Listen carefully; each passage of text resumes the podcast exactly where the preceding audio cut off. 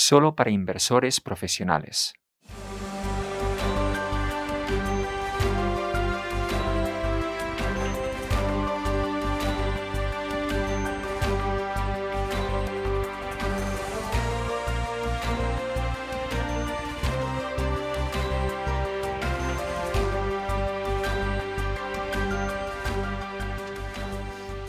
Good morning. Buenos días y bienvenidos al Morning Expresso del 5 de mayo. Como siempre, pueden elegir distintos idiomas con la pestaña de abajo si nos están viendo en directo. También hay una pestaña para preguntas, aunque también pueden enviar correos a nordeafans.nordea.com. Muy bien, pues para empezar hoy Vamos a hablar sobre inversión ASG y para eso tenemos a Catarina Hamar, que es nuestra responsable de accionariado activo del equipo de inversión responsable de Nordea Asset Management. Buenos días, Catarina. Buenos días. Hola. Parece que hace mucho sol ahí donde estás. Bueno, la verdad es que en realidad no hace tanto, pero pronto, pronto llegará ese momento. Sí, sí, podemos soñar. Sí, exacto podemos soñar. Y hoy la idea es hablar un poco sobre derechos humanos. Y la primera pregunta sería, ¿por qué los derechos humanos son tan importantes para los inversores? Bueno, pues es porque, por supuesto, es parte de nuestra responsabilidad fiduciaria asegurarnos de que las empresas en las que invertimos respetan los derechos humanos, porque cuando existen riesgos importantes relacionados con los derechos humanos, también hay riesgos para la empresa y eso incluye riesgos jurídicos, financieros y reputacionales. Así que ese es el motivo fundamental por el que los inversores deben interesarse por riesgos relacionados con los derechos humanos. Así que se trata de evitar o mitigar riesgos. Y aquí en Nordea Asset Management tenemos un objetivo de derechos humanos, por ejemplo. Sí, efectivamente lo tenemos. De hecho, es parte de los objetivos de sostenibilidad del grupo Nordea en el área de los objetivos sociales, que también tenemos, por supuesto, objetivos medioambientales, incluyendo los relacionados con el clima, pero hoy estamos hablando de la parte social y concretamente de derechos humanos. Y en el grupo tenemos cuatro objetivos diferentes, fundamentalmente en las áreas de diversidad e inclusión y también evaluación de nuestros proveedores. Pero para Nordea Asset Management tenemos un objetivo específico del que vamos a hablar hoy con más detalle y es que tenemos el deber de evaluar a todas las empresas en las que invertimos con relación a unas salvaguardas mínimas en el área de derechos humanos. Y hablaré con un poco más de detalle de cómo lo hacemos, pero el objetivo es este para Nordea Asset Management. Muy bien, y supongo que por lo tanto la siguiente pregunta sería qué estamos haciendo para conseguir ese objetivo y cómo lo hacemos. Sí, y por supuesto que llevamos trabajando tiempo para evaluar a las empresas con relación a riesgos de derechos humanos y parte tiene que ver con ese proceso tan intensivo de engagement en el que identificamos a todas las empresas que puedan estar violando alguna norma del derecho internacional. Eso es algo que llevamos haciendo mucho tiempo, desde que firmamos básicamente los principios de inversión responsable. Y esa es una de las formas. Y también Hemos sido uno de los miembros fundadores del Corporate Human Rights Benchmark que evalúa a las empresas con relación a su comportamiento relativo a los derechos humanos en los sectores de mayor riesgo. Y una vez que obtenemos los resultados de eso, también iniciamos un diálogo, un engagement con esas empresas para promover mejoras. Y es muy útil tener ese benchmark porque así podemos ver si realmente están mejorando. Tenemos una escala de 0 a 100 en el benchmark y es algo que utilizamos para seleccionar a las empresas con las que hacemos el engagement. Y ahora, además, con la nueva normativa de la Unión Europea y los principales eventos adversos, nos vamos a centrar no solo en incidentes o violaciones cuando se producen de los derechos humanos, sino también trabajar más proactivamente para ver qué están haciendo las empresas para asegurarnos de que no se vean envueltas en incumplimientos graves de los derechos humanos. Un ejemplo sería que tengan una política de derechos humanos, que hagan un due diligence de derechos humanos, podría incluso surgir normativa en este área que exigirá a las empresas hacer esto, pero un primer paso muy importante para gestionar los riesgos de derechos humanos es hacer ese due diligence, ese análisis de derechos humanos para ver dónde tiene nuestra empresa riesgos relacionados con los derechos humanos y qué se puede hacer para mitigar esos riesgos. Y luego, por supuesto, utilizaremos nuestro engagement, nuestro diálogo con las empresas y también la votación en las juntas y en los consejos, si ese engagement no consigue nuestros objetivos, podemos utilizar también nuestro voto como herramienta. Y luego la última opción, por supuesto, sería la exclusión. Es decir, si es una empresa que realmente no está gestionando o abordando esto, siempre podemos recomendar a nuestro equipo de inversión responsable que la excluya de nuestros fondos y de nuestras estrategias. Así que ahí tenemos distintas actividades que llevamos a cabo para asegurarnos de alcanzar este objetivo.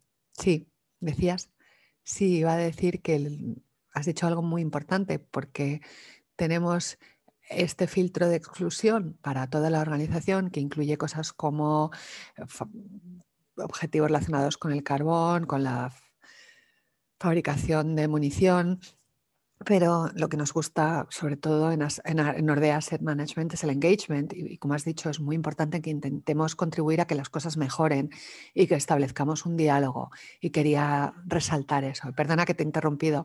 No, pero tienes mucha razón y un ejemplo sería una empresa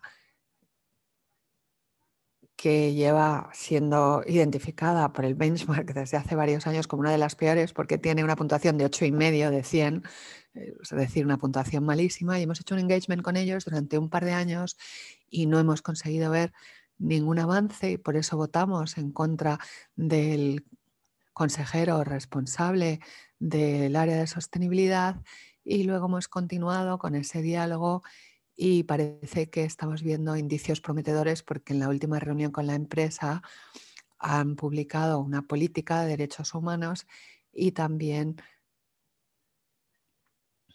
nos están aportando mucha más información que es necesaria para poder hacer la evaluación del Human Rights Assessment Benchmark. Así que en la evaluación del año que viene pensamos que la empresa debiera haber conseguido una mejora bastante significativa en su puntuación. Por lo tanto, hay esperanza, aunque a veces el proceso es muy lento, pero sí que vemos mejoras y eso pues, es alentador.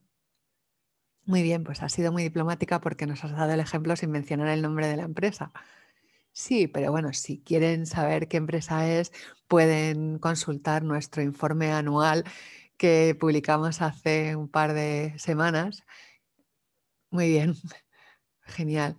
Pues muchísimas gracias por estar con nosotros hoy y por explicarnos esa parte relacionada con los derechos humanos y por qué es tan importante para los inversores y lo que estamos haciendo en este área. Esperamos poder hablar de nuevo contigo muy pronto. Muchas gracias y que paséis muy buen día. Muy bien, pues ahora ya vamos a pasar a la sección principal del Morning Expresso de hoy. Y el plan es hablar de la reciente rotación de sectores con un creciente interés por la inversión de valor, como se llama, y lo que esto significa para los inversores en stable equities, en renta variable estable. Y para eso tenemos a Klaus Vorn, que es el gestor de nuestras estrategias Nordea Stable Equity. Buenos días, Klaus. Hablamos en septiembre pasado y hablábamos de que Global Stable Equities había mostrado unos resultados un poco decepcionantes con las caídas de los mercados, con el COVID y después en la recuperación posterior. Así que podríamos empezar a lo mejor con un recordatorio de ese contexto de mercado que hemos tenido para la renta variable en el 2020. Claro que sí, es verdad que también tuve el placer de hablar con vosotros a finales de verano y si volvemos a la diapositiva que os enseñaba entonces, a finales de agosto, hablábamos de una evolución un poco inusual de los mercados, con esas caídas muy fuertes relacionadas con la pandemia, primero en primavera, pero que no estaba impulsada por la demanda, que es lo que suele ocurrir cuando hay estas ventas masivas y estas caídas, sino más bien con la oferta y con la imposibilidad de proveer los productos y servicios por la pandemia y por eso vimos ese comportamiento inicial y después en la fase de recuperación a lo largo del verano vimos como muchos de los valores que habían empezado muy bien el año, los grandes valores de crecimiento, en este entorno tenían además vientos de cola por eh, los confinamientos, pues todas las empresas, por ejemplo, relacionadas con el comercio electrónico. Y si vemos los resultados a final de agosto, se veía una diferencia enorme entre los resultados en el índice, el índice global y de las empresas más grandes dentro de ese índice. Aquí vemos, de hecho, que el rendimiento de los cinco más grandes fue muchísimo más grande que la media del índice, es decir, empresas como Amazon, como Netflix, y todo esto tuvo un impacto importantísimo y desproporcionado sobre el comportamiento del índice, es decir, una diferencia entre esta mediana y el comportamiento del índice grandísima. Pero eran muy pocas las empresas de este tipo que teníamos en nuestro fondo y por eso tuvimos caídas importantes en la fase inicial y luego menos crecimiento con la recuperación. Sí, me acuerdo que el chiste que decíamos entonces era que no era el SP 500, sino el SP 5. Pero antes de seguir, yo creo que tendría sentido aclarar qué queremos decir cuando decimos stable equities o renta variable estables, porque es algo muy específico de tu equipo y de tu estrategia, esa combinación de mm, riesgo bajo y valor. ¿Nos podrías explicar un poco cómo es la estrategia? Sí.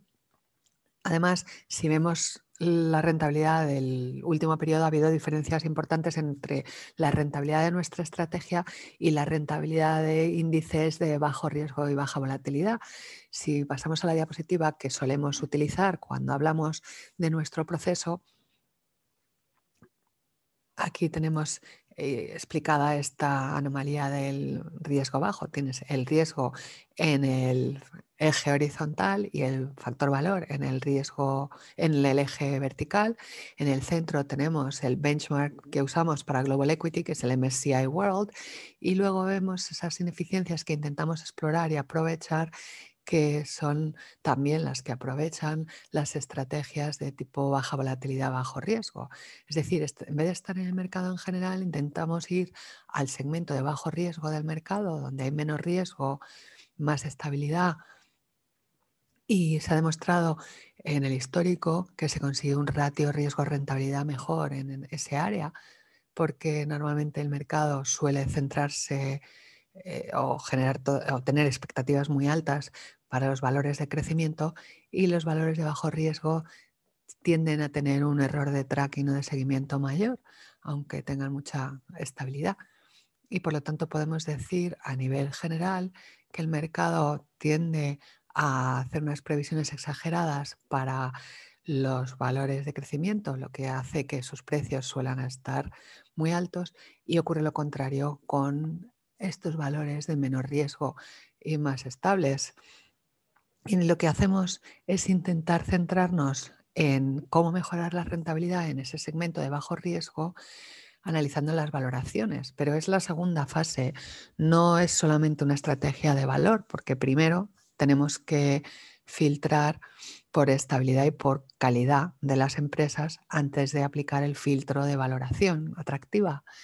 Y así, cuando hay una transparencia y una mayor calidad de los resultados empresariales, conseguimos una mejor rentabilidad. Es un filtro de valoración que mejora la rentabilidad, pero que además significa que tienes un cierto sesgo tanto al factor de valor como al factor de calidad y bajo riesgo. Y es muy importante mencionar, y lo acabas de decir ahora brevemente, que no sois inversores con una estrategia estrictamente de valor.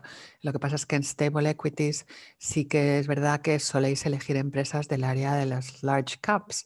Y yo te preguntaría, ¿qué otros elementos de estilo de inversión habría en vuestra estrategia? como resultado de vuestro proceso de selección? Esta es una muy buena pregunta y es una mm, cosa de la que hablamos mucho con los clientes. Hay unos clientes que utilizan la herramienta Style Analytics, que nosotros también utilizamos en nuestro proceso y que es muy útil para que veamos nuestra exposición a distintos estilos de inversión. Aquí veis en esta gráfica nuestra exposición a distintos factores o estilos como valor, crecimiento, calidad, volatilidad y momentum o impulso. Y aquí vemos que estamos muy centrados ahora mismo en valor, en nuestra estrategia, estamos negativos en crecimiento, siempre positivos en calidad, negativos en volatilidad y negativos también en momentum o en impulso. Y si lo vemos ahora, factor por factor, claramente estamos viendo una tendencia en el mercado desde hace ya bastante tiempo en cuanto a que este segmento de alta calidad y baja volatilidad en el que estábamos centrados no lo valoraba mucho el mercado. Había mucho interés por las empresas de crecimiento y las acciones en las que nosotros invertimos, que suelen tener unas previsiones de crecimiento estables pero más moderadas, no han estado de moda y por eso las valoraciones han tendido a estar bajas. Por eso tenemos un sesgo positivo con relación al valor, sobre todo en comparación con el índice pero también con relación al mercado, aunque ahora mismo es particularmente extremo después de este periodo tan largo en el que el mercado ha estado completamente centrado en acciones de empresas de crecimiento y está dispuesto a pagar precios muy altos por esas acciones. Aunque hay distintos factores. Ahora mismo estamos negativos en crecimiento levemente, porque esperamos una recuperación económica muy potente después de un 2020 muy débil y por lo tanto ahora mismo hay expectativas de crecimiento potentes en el mercado y también en nuestra cartera, pero el mercado mucho más que nosotros. En cuanto a las expectativas de crecimiento, también estamos viendo revisiones muy positivas en valores que el año pasado estaban muy negativos. Entonces, cuando eres negativo con relación al mercado, pues tienes más margen luego de crecimiento y de estabilidad. Pero ahora mismo estamos un poco negativos, aunque eso va a variar a lo largo del tiempo, dependiendo de dónde estemos en el ciclo económico. La calidad siempre eh, estamos positivos en calidad por el proceso que seguimos, porque buscamos empresas con una alta estabilidad de sus ingresos y de otros elementos de su balance y por lo tanto siempre estamos positivos en calidad y en volatilidad siempre estamos por debajo de la media del mercado. aunque el, tamaño de estas barras puede variar, normalmente este sería el estilo general de nuestra estrategia. El momentum depende un poco más de cómo, en qué situación esté el mercado en cada momento. Y acabas de decir que estas barras, es decir, el nivel de exposición a distintos estilos de inversión varían algo a lo largo del tiempo, pero varían bruscamente o es una variación muy lenta. Volviendo a esta diapositiva, podemos decir que hay algunas barras que serían más estáticas y más estables, que serían la de calidad y la de volatilidad, que esas no varían prácticamente nada en nuestra estrategia, son bastante estables porque es un criterio clave de nuestra estrategia. Y luego,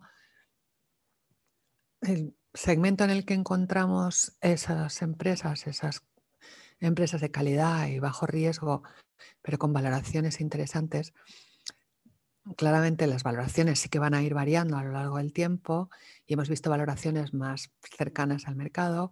Ahora mismo estamos viendo las valoraciones más atractivas que hayamos visto en casi 15 años.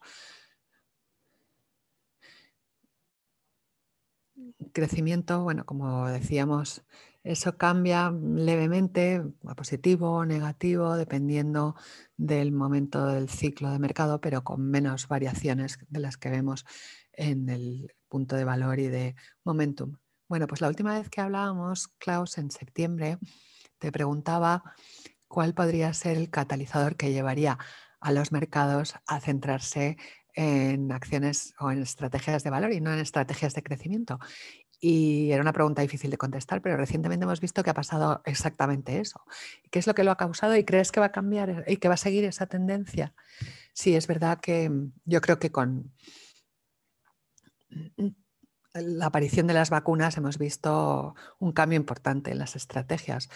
Y desde entonces, con el avance en el uso de las vacunas y con el resultado de las elecciones en Estados Unidos, hemos visto cómo se han recuperado mucho las valoraciones de las empresas de valor.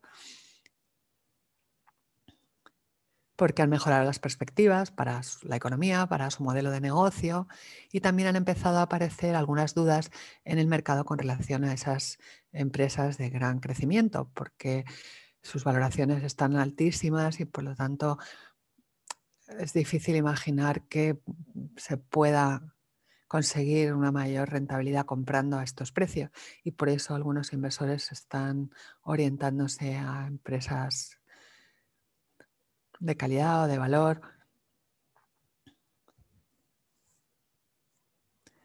Pero bueno, es una rotación que también le ha dado a nuestro sesgo de valor en nuestro proceso una recuperación bastante buena de algunas de las empresas en las que habíamos invertido, lo que nos ha permitido conseguir una muy buena rentabilidad. Por ese sesgo de valor que tenemos, aunque no sea una estrategia puramente de valor. Así que claramente crees que Stable Equities nos ofrece una rentabilidad atractiva para los próximos meses o años. A lo mejor nos podrías explicar qué es lo que subyace a ese atractivo que tiene esta estrategia ahora mismo.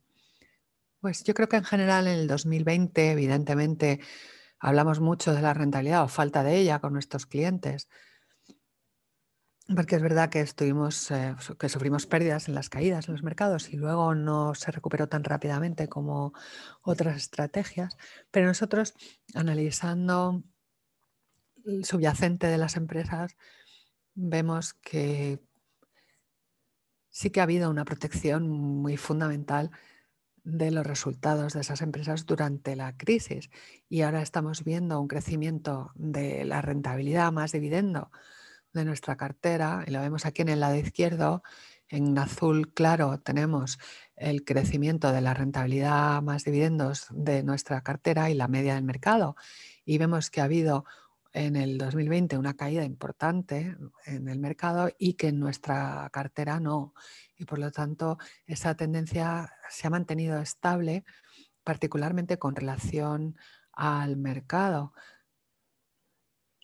Y eso, al estar además el, el, mercado infravalorando a estas empresas y sus acciones cotizando a precios muy bajos, nos ha permitido seguir invirtiendo y tener un margen de mejora de la rentabilidad importante, que ya lo hemos visto en parte, pero si ves las valoraciones a la derecha, vemos cómo la rentabilidad de la cartera ha evolucionado con relación al índice o al mercado y veis que ahora estamos en un nivel relativamente alto ya a pesar de esos picos que en parte tenían que ver con unas previsiones de rentabilidad muy bajas hace un año, pero ahora estamos viendo que el crecimiento va a ser mayor para el mercado en general, pero también para nosotros debido a esas valoraciones relativamente bajas y a la rentabilidad tan estable que están generando estas empresas.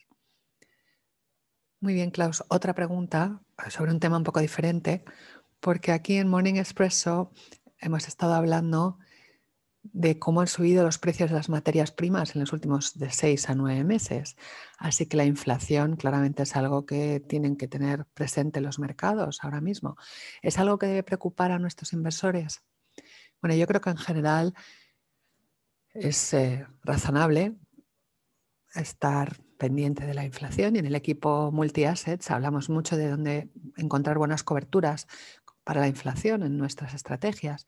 Y con relación a lo que hemos estado comentando hoy, si ves esta gráfica, empezando por la izquierda, veremos que la inflación tiende a trasladarse directamente a la rentabilidad, a los resultados, y eso, si vamos hacia la derecha, tiende a generar una rentabilidad nominal total positiva también en entornos inflacionistas y por lo tanto en general la renta variable es una buena cobertura para la inflación y es una de las áreas donde pensamos que se puede encontrar una buena protección para nuestra inversión. Y luego en el centro tenemos otro impacto que es el impacto de valoración, el ratio P, es decir, a nivel de acciones específicas o de empresas específicas, es importante también analizar si la valoración refleja la incertidumbre relativa a la inflación y por lo tanto empresas que puedan tener valoraciones excesivamente altas podrían generar un riesgo. Nosotros en Stable Equities en general nos centramos en empresas estables que tienen una capacidad de trasladar la inflación a sus precios y por lo tanto aumentar sus ingresos, tienden a ir bien cuando hay inflación. Y cuando además eh, sus acciones cotizan con precios relativamente bajos, pues también eso nos da una buena protección contra la inflación y por lo tanto es un elemento a favor de nuestra estrategia de asignación de inversión. Bueno, pues eso la verdad es que es muy tranquilizador. Muchísimas gracias, Klaus. Lo que vamos a hacer ahora es ver un resumen y luego al final, si quieres añadir algo, lo harás. Pero vamos a ver primero esa diapositiva resumen. Evidentemente ahora las cosas tienen mucha mejor pinta que la última vez que hablábamos y eso está muy bien. Y bueno, en primer lugar, que Stable Equities nos ofrece una estrategia con una gran diversificación de estilos y que además evoluciona, como hemos visto, gradualmente a lo largo del tiempo, ese mix de estilos, lo que significa que nos vamos a beneficiar de la vuelta a la inversión de valor, pero además combinado con ese elemento de calidad, que es una parte muy importante. Las perspectivas a largo plazo siguen siendo muy atractivas en este área porque las cosas solo están empezando a recuperarse y por lo tanto hay mucho margen de mejora y de crecimiento y además creemos que las empresas de la cartera tienen una menor sensibilidad a la inflación por esos colchones de valoración de los que hablábamos. Así que son en general muy buenas noticias, son noticias muy positivas, lo que demuestra que es importante mantenernos firmes en nuestras estrategias y no reaccionar según lo que hagan los mercados en cada momento, porque al final pues eh, eso merece la pena. Sí, y yo haría un par de comentarios con relación a esta diapositiva resumen.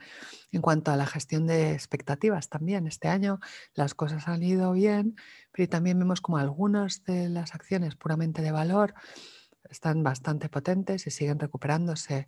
El riesgo de estrategias ahora mismo de mm, una estrategia únicamente de valor tiene más que ver con la generación de resultados o con una menor protección con respecto a posibles caídas que si lo combinas con una estrategia como la nuestra en la que nos centramos también en filtrar por calidad. Si el mercado sigue muy centrado en valor y se mantiene la recuperación, todo irá bien, pero nosotros creemos que en nuestra estrategia tenemos una mayor protección contra las caídas como nos muestra el histórico. Y además es a corto plazo el momentum puede evolucionar de distintas maneras, pero nosotros pensamos que el ratio a largo plazo de riesgo-rentabilidad de la estrategia es muy potente y muy atractivo y que esta combinación de valor y de calidad nos parece muy favorable ahora mismo. Muy bien, pues muchísimas gracias una vez más por estar con nosotros hoy, Klaus, y volveremos a hablar quizás dentro de seis meses, en septiembre, para ver cómo van las cosas. Estupendo, gracias. Muy bien, pues la semana que viene, el 12 de mayo, estaremos con el equipo de Manulife de Hong Kong y ellos gestionan nuestra estrategia renminbi bonds o bonos renminbi. Si no tienen claro por qué invertir en estas estrategias o en estas clases de activos, se lo explicaremos entonces. Y mientras tanto pueden visitar nuestro microsite Stay Alert en nordea.lu, donde encontrarán todas estas entrevistas.